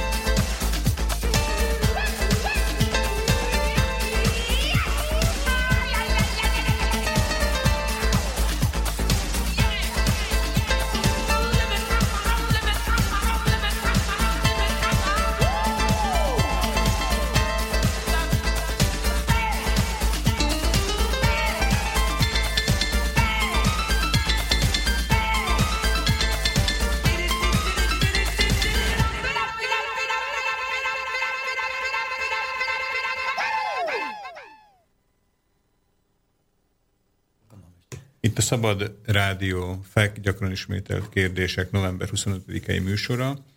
A mai műsorunk vendége Tóth Péter, aki hát azt mondhatjuk, hogy nem csak szlovákiai magyar közegben, hanem szlovákiai szlovák közegben, sőt most már a határokon túl is azzal vált ismerté, hogy 19. alkalommal sikerült, vagy tudja szervezni az egészségnapokat, vagy be az egészségnapjai című fesztivált. Eljutottunk odáig ugye, hogy ezen a fesztiválon a materialista, vagy az ezotérikus tudomány ugyanolyan módon tud részt venni, tehát ugyanolyan súlyjal. Ha jól vettem ki a szavaidból, Péter, akkor te ez egyik küldetésednek azt tartod, hogy ezt a két tábort valamiféleképpen fölold egymásba, tehát hogy ne legyenek itt valamilyen határok a klasszikusan mondjuk úgy elfogadott orvoslás, illetve az utóbbi évtizedekben ismét divatba jött, vagy ismerté vált természetgyógyászat, ezotérikus hozzáállás között. Jól értem ezt? Igen, hidat szeretnék képezni. Tehát, és egyfajta a fesztiválnak a fő célját ilyen felvilágosításnak tartom. Tehát ismerjék meg. Az a, én már elértem azzal a célomat, hogyha eljönnek az, a hallgatók, meglátogatják a fesztivált, és hazamennek, és valamin elgondolkodnak. Ennyi. Mm, Én szerintem ez egy, ez egy nagy dolog, hogy ebben lehetőséget tudsz nekik adni, és egy hidat képezol a két, eh, két nagy tábor között. Viszont a zene előtt eh, egy eléggé, eléggé elgondolkodtató gondolatot mondtál, vagy kijelentést tettél, tehát hogy az ezotéria is, hogy nagyon fölhígult, hogy talán már a több mint a háromnegyede, amit ezotéria alatt e, hozzá lehet férni, az inkább egy bulvár jellegű, sőt azt is mondhatjuk, hogy egy hablat stílusú megjelenés, hogy várható-e az, hogy ugyanúgy, mint például a klasszikus orvoslásban, hogy azt nevezzük orvosnak, aki elvégezte az orvosi egyetemet és egy diplomát szerzett erről, hogy az ezotérikus tudomány ágakba is, vagy a tudományba is lesz valamilyen mérhető, mérhető ismérve annak, hogy ki az, aki nem egy hablatja, és ki az, aki, aki még nem szerezte meg ezt a minősítést. Tehát, hogy lesz-e valami fogódzó? Erre vannak különböző próbálkozások különböző országokban. Isten igazából eh, sehol sem tudták jól megoldani. És ez a önmagából, a természetéből fakad az ezoterikus dolgoknak. Miért? E, Próbáltam nekifutni, de akkor most fogalmazok meg. E- Exotérikusak azok a tanok, azok a dolgok, amik úgymond kifele, tehát a rajtunk kívül vannak, mérhetőek, ellenőrizhetőek, kísérletezhetőek. A ezotérikus dolgok, azok mind, ami befelé fordulnak, kevésbé mérhető, kevésbé ellenőrizhető. Ilyen értelemben véve a pszichológia, a lélektan, ezek mind ezoterikus tantárgyak, vagy tanok, mint olyanok, és persze itt a skála megint ugyanolyan bő, mint az exakt tudományokban, mint olyan. Én, én szempontból én magamnak úgy definiáltam, hogy a különbség a, a tehát ki, ki a ezoterikus ember? Szerintem az az ezoterikus ember, az az ezoterikus gondolkodó, aki ilyen, cseheknek van erre egy frappás kérdésük, azt mondják a csehek, hogy watch de. Bocs, de? Igen, tehát, tehát eh, miről is van szó? Vagy, vagy, Aha, mi- bocsa de, Á, na, bocsa de. ide. Aha. Miről van szó? Miről van szó? Tehát eh, az a, az a, én azt tartom ezoterikus emberek, nem az, aki rengeteg dip, ilyen-olyan oklevéllel rendelkezik, ilyen-ilyen könyveket elolvasott, hanem eleve az élethez és a kör- körülötte lévő jelenségek ez miként viszonyul. Tehát nyitott, nyitott, keresi az összefüggést, próbálja megérteni, próbálja felismerni. Szerintem ez az ezoterikus. Nem az az ezoterikus az én olvasatomban, aki tényleg valamiféle, már bocsánat a kifejezésére, jól is néni végzett valami eh, varázsló tanfolyamot, és akkor három óra alatt te e, csodaembert csináltak belőle. Értem, és, és semmi esetre se szeretnék eh, tehát eh, valamiféle ördögügyvédjeként itt föltűnni. De azért akkor, amikor egy, aki ebből az ezotérikus alvilágból, hogy így mondjuk, vagy hablagyból, veszi azt a bátorságot, és egy másik embernek ad valamilyen tanácsot, vagy, vagy akár nem csak tanácsot ad, hanem valamilyen készítményt, vagy valamilyen fizikális dologra, eh, tehát például mondjuk akár csak egy mm, csontkovácsolásra, egy hozzá nem ért ember részéről sor kerül, hogy akkor ezért ez, ez nagy felelősség, Igen. a másik oldalon, ugye, amikor a klasszikus orvoslásról beszélünk, hát ugye azért ő nekik nagyobb előnyük van az ezoterikusokkal szemben, ugye, hogy, tehát, hogy iskolák állnak rendelkezésre, de ott egy mérhető képzésen megy keresztül az az orvos, akibe aztán megbízunk annyira, hogy a kezébe adjuk a, az életünknek egy bizonyos szeletét. Uh, nézd, én azt mondom, hogy, hogy ö, sarlatának mindenhol vannak.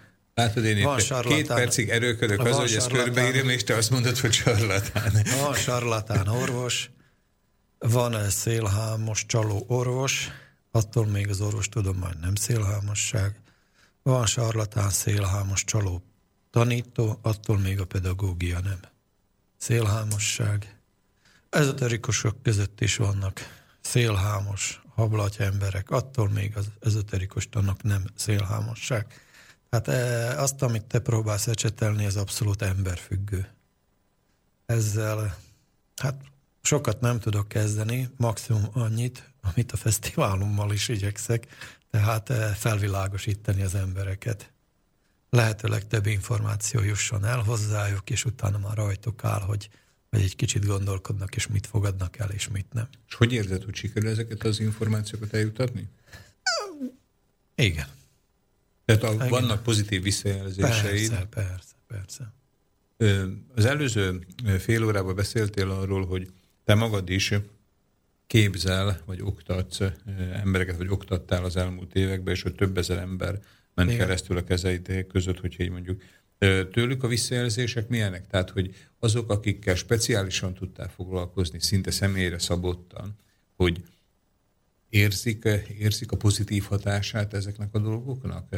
Én Igen, biztos vagyok benne, hogy nem minden négyezer ember fogja ugyanazt Persze. a pozitívumot érezni.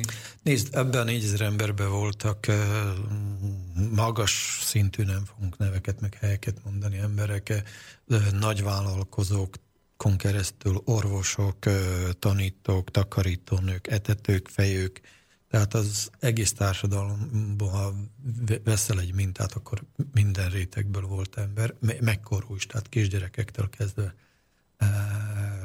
nagyon idős emberekig mindenki volt. Most elvesztettem a kérdést, mi volt a kérdés. Tehát az, hogy a, ezeknél a konkrét esetek Igen, és akkor persze... tudtál segíteni, igen, mert igen. ugye a fesztiválnál ott inkább csak bemutatsz Igen. más embereket, de Nézd, amikor te voltak segítesz emberek, voltak nagyvállalkozók, akik fölismerve bizonyos összefüggéseket, hogy mi hogyan működik, csak annyit, annyit rendezett el, hogy az általa beosztott, tehát ott több számú beosztottról volt szó, tehát voltak ilyen részlegigazgatók, meg titkárok és alatta munkások, stb., hogy a menedzsmentet csak annyit csinált, hogy fölismert bizonyos összefüggéseket, hogy irodákban áthelyezte az embereket, hogy ne, kiderült, hogy nem mindegy, hogy kit kivel ültetsz egy irodában, és azt mondja Péter, megcsináltam egy héten belül 30%-kal nőtt a teljesítményük.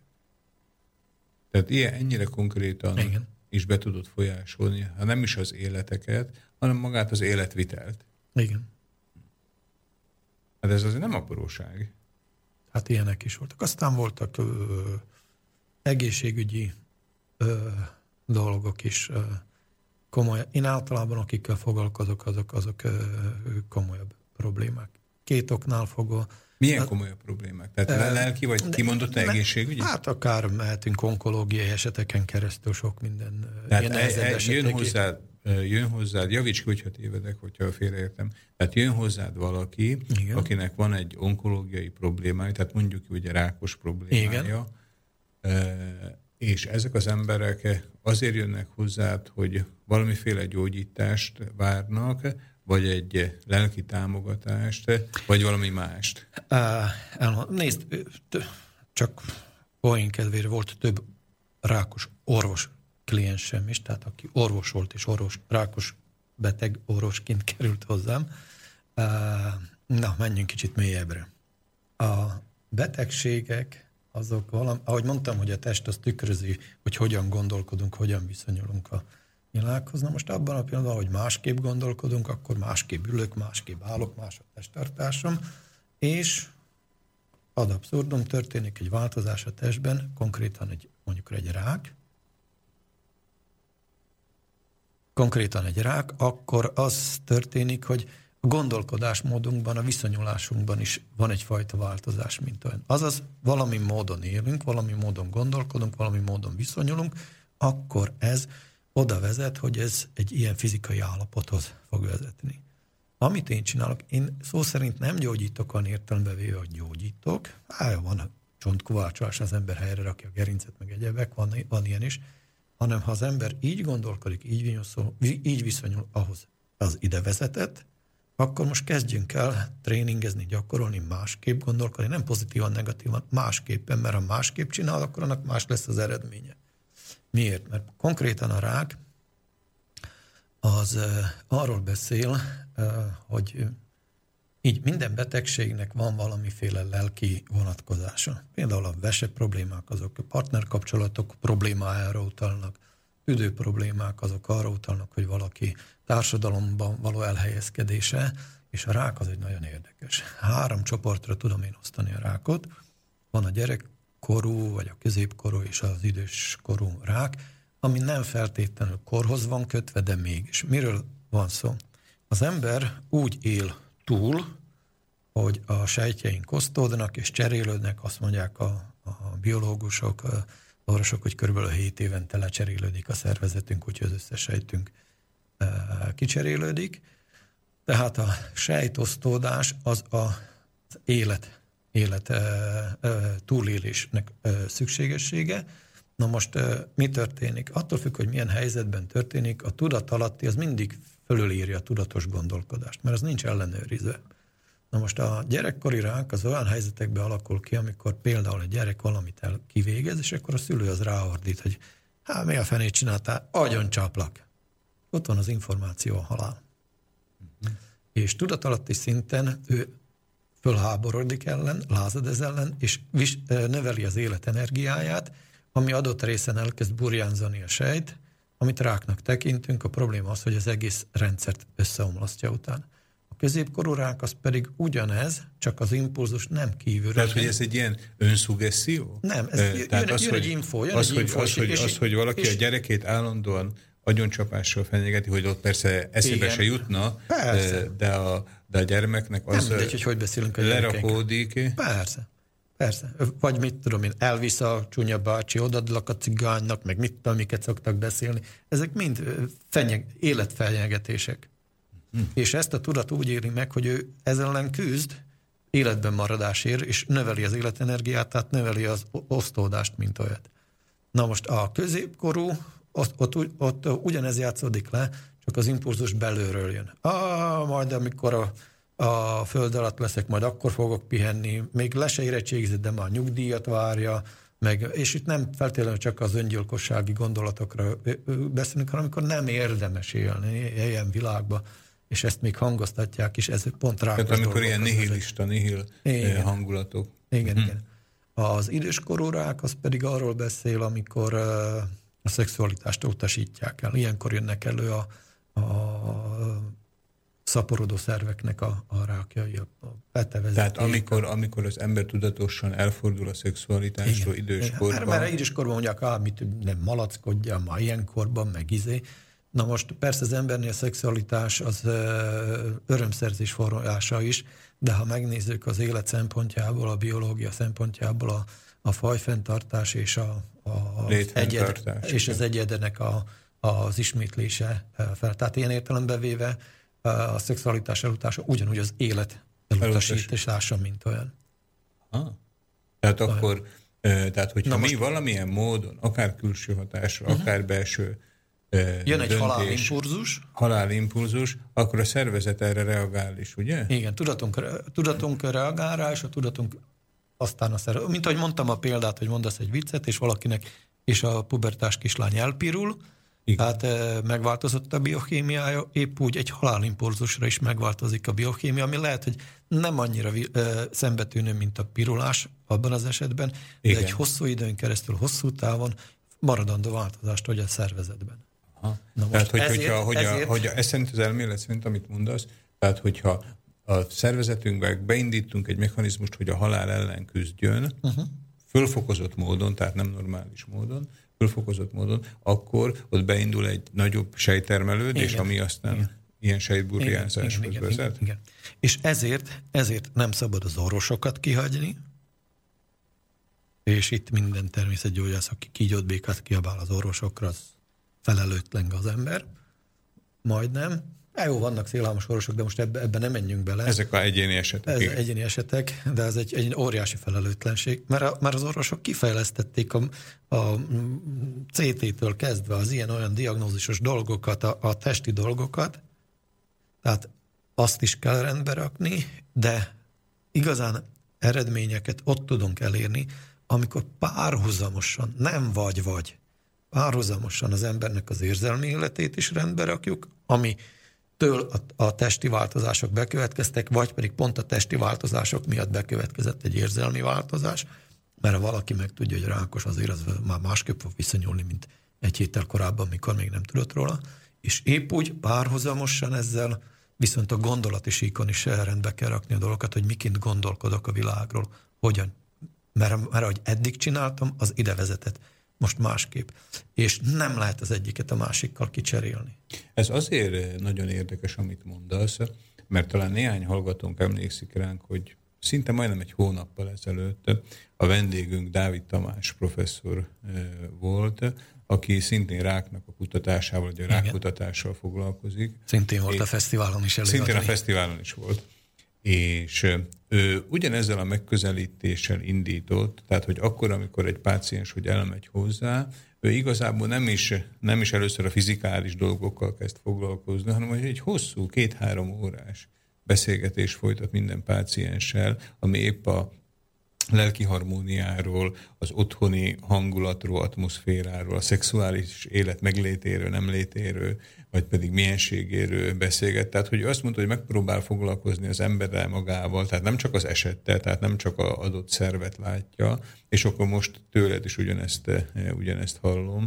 Hát én úgy gondolom, hogy mindenképpen ez, ez akkor egy általános jelenségnek kell most már lassan, hogy legyen. Lehet, hogy valakinek ez ilyen fülön fogva kiragadott példa, de volt, van a Bibliában az a jelenet, amikor próbál akarják tenni Jézust, és hozzák neki ott az adót, és akkor kérdezik tőle, hogy most kell-e adót fizetni, vagy nem.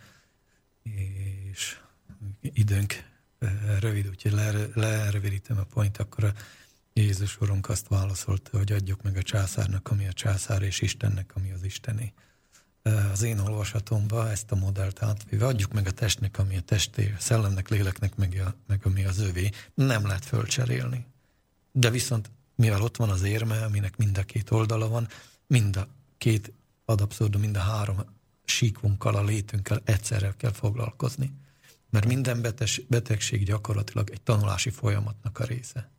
Milyen értelemben tanulási folyamat? Egy, egyfajta érés, egy szellemi érés része. Amíg, amíg az ember nem tanulja meg le, leegyszerűsítve a leckét, leegyszerűsítve a leckét, addig nem tud kigyógyulni. Azaz orvosok esetleg ö, műtétel ezzel, azzal, amazzal meggyógyítják az illetőt, de utána jön a következő betegség, és szinte, mint hogyha betegségből betegségbe menne az illető, pedig ott van egy alapprobléma, nincs kezelve, és mindig a leggyöngébb láncem a lánc az mindig ott szakad el, ahol a leggyöngébb a láncem, tehát mindig ahol a leggyöngébb a szervezet, ott csapódik ki. Amit viszont most mondasz, azt ugye a klasszikus orvoslásnak a képviselői mondják, hogy ugye annélkül nincs gyógyulás, hogy a beteg nem működne együtt az orvossal, és ezt nem is csak egy ilyen kommunikáció szintjén értik, hanem az, hogy a betegnek is akarnia kell ö, a gyógyulást.